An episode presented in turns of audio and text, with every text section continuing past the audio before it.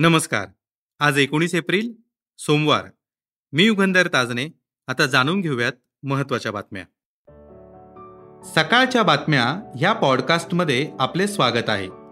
सकाळच्या ताज्या घडामोडींसह विना कष्ट विनाश्रम मसाला चहाचा कप हातात असेल तर त्याची गोष्टच निराळी आहे. आजच आणा.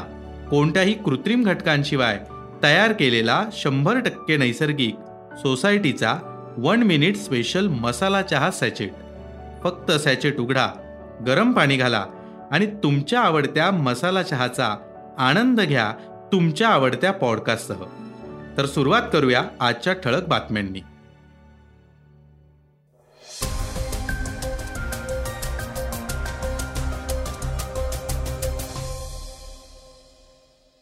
जपानचे पंतप्रधान योशिहिदे सुगा यांनी अमेरिकेचे अध्यक्ष जो बायडेन यांची भेट घेतली आहे. दोन देशांमधील संबंध बळकट करून चीनला आव्हान देण्याचा इशाराही यावेळी देण्यात आलाय बायडेन यांनी राष्ट्राध्यक्षपदाची सूत्र स्वीकारल्यापासून प्रथमच एखाद्या राष्ट्रप्रमुखाची प्रत्यक्ष भेट घेतली बायडेन आणि सुगा यांच्यात एक बैठक पार पडली. त्यात चीनपासून अमेरिका जपानला आणि जगाला असलेल्या धोक्याबाबत प्रामुख्यानं चर्चा झाली. चीनचे वाढते लष्करी आणि आर्थिक सामर्थ्य. त्या बळावर त्यांनी स्वीकारलेलं आक्रमक धोरण हा या बैठकीचा विषय होता. या भेटीनंतर झालेल्या पत्रकार परिषदेत सुगा यांनी चीनला थेट इशारा दिलाय. ते म्हणाले हिंदी आणि पॅसिफिक महासागरात अनावश्यक वर्चस्व निर्माण करण्याच्या चीनच्या प्रयत्नांना आळा घातला जाणार आहे. यासाठी जपान आणि अमेरिका संयुक्तपणे प्रयत्न करतील. या भागातील शांतता आणि स्थैर्य बिघडवण्याचा प्रयत्न केल्यास संघर्ष निर्माण होऊ शकतो असा इशाराही सुगा यांनी दिलाय. जपानच्या संरक्षणासाठी आणि स्थैर्यासाठी अमेरिका कटिबद्ध असल्याचंही बायडन यांनी सांगितलंय. बायडन यांच्याबरोबरील चर्चेत सुगा यांनी तैवानमधील अशांततेचा मुद्दाही उपस्थित केलाय. तैवानच्या मुद्द्यावर जपाननं एकोणीसशे एकोणसत्तर नंतर प्रथमच जाहीरपणे वक्तव्य केलंय. जपानने आत्तापर्यंत शेजाऱ्यांशी शांततेचं धोरण स्वीकारलं होतं. मात्र सुगा यांनी सूत्र स्वीकारल्यानंतर हा देश आक्रमक झालाय. त्यांनी चीनला उघड विरोध करण्यास सुरुवात केली आहे. जपान आणि अमेरिकेदरम्यान चीनचा मुद्दा उपस्थित झाल्याबद्दल चीननंही तीव्र नाराजी व्यक्त केली आहे. हा विभाजनाचा प्रकार असल्याचं चीननं म्हटलंय. गेल्या तीन दिवसांपासून देशात तब्बल दोन लाखांहून अधिक कोरोनाचे रुग्ण आढळले.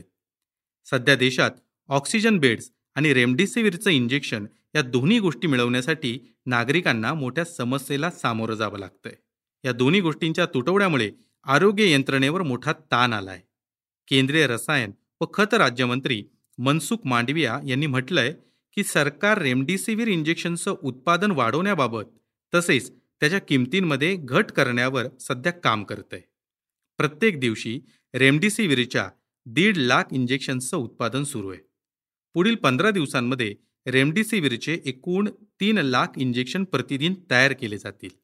सध्या वीस प्रोडक्शन प्लांटशिवाय आणखी वीस प्लांट्सला परवानगी दिली गेली आहे. रेमडेसिवीरची किंमत कमी करण्यासाठी सगळ्या कंपन्यांसोबत चर्चा केली जाणार आहे. त्यानंतर सगळ्या कंपन्यांनी आपली रिटेल किंमत जी पाच हजार अथवा त्याहून अधिक होती तिला कमी करत तीन हजार पाचशे किंवा त्याहून कमी केली जाणार असल्याचंही मांडविया यांनी सांगितलंय. देशात कोरोना संक्रमणाच्या वाढत्या प्रकरणांच्या पार्श्वभूमीवर केंद्रानं मोठा निर्णय घेत रेमडेसिवीर इंजेक्शनच्या किमतींमध्ये मोठी घट करण्याची घोषणा केली आहे. कंपन्यांनी या इंजेक्शनचे भाव सत्तर टक्क्यांपर्यंत कमी केलेत.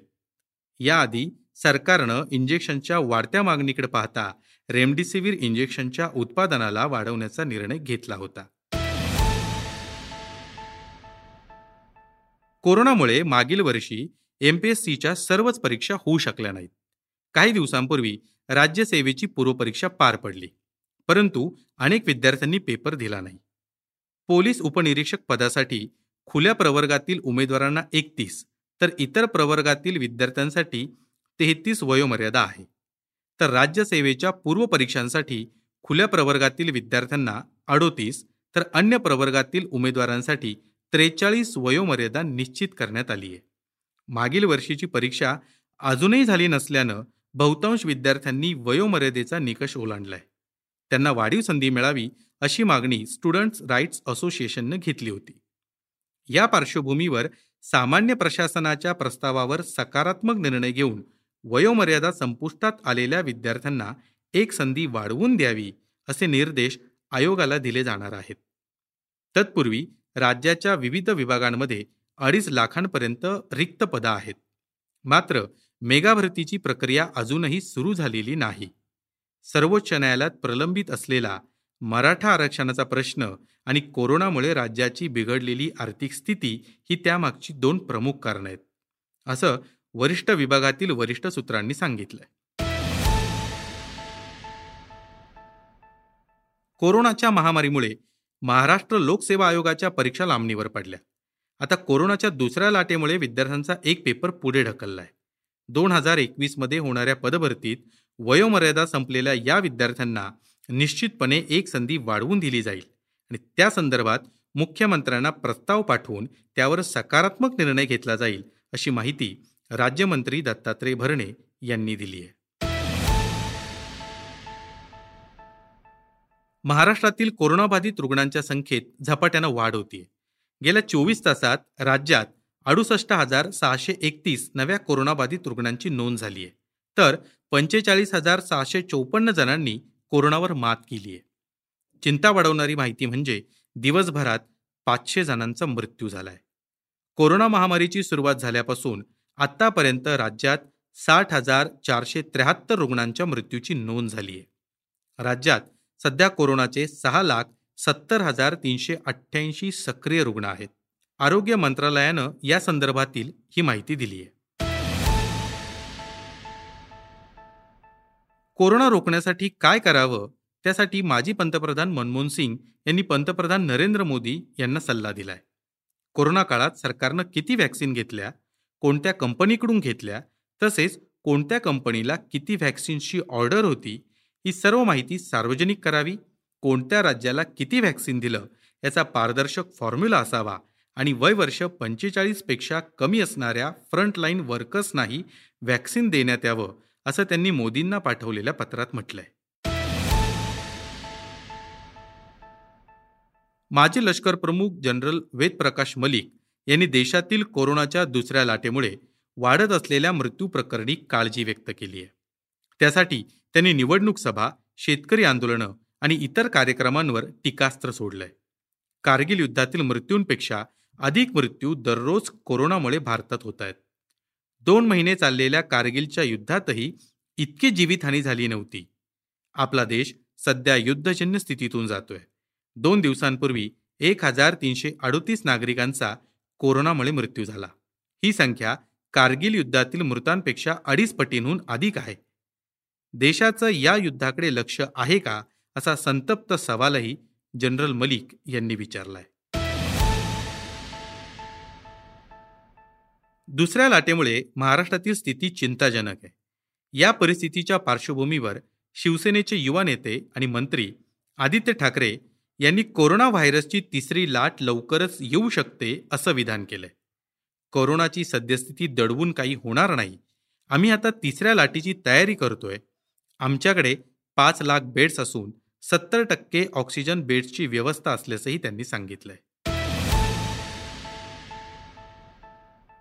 राज्यातील कोरोना संसर्गाला रोखण्यासाठी लागू केलेल्या कडक नियमांचा दूध व्यावसायिकांना जबर फटका बसलाय.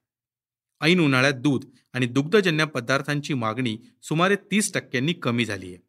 मागणी कमी झाल्यानं दूध पावडर व बटरचे भाव घसरल्याचे महाराष्ट्र राज्य दूध उत्पादक व प्रक्रिया व्यावसायिक कल्याणकारी संघाचे सचिव प्रकाश कुतवळ यांनी सांगितलंय.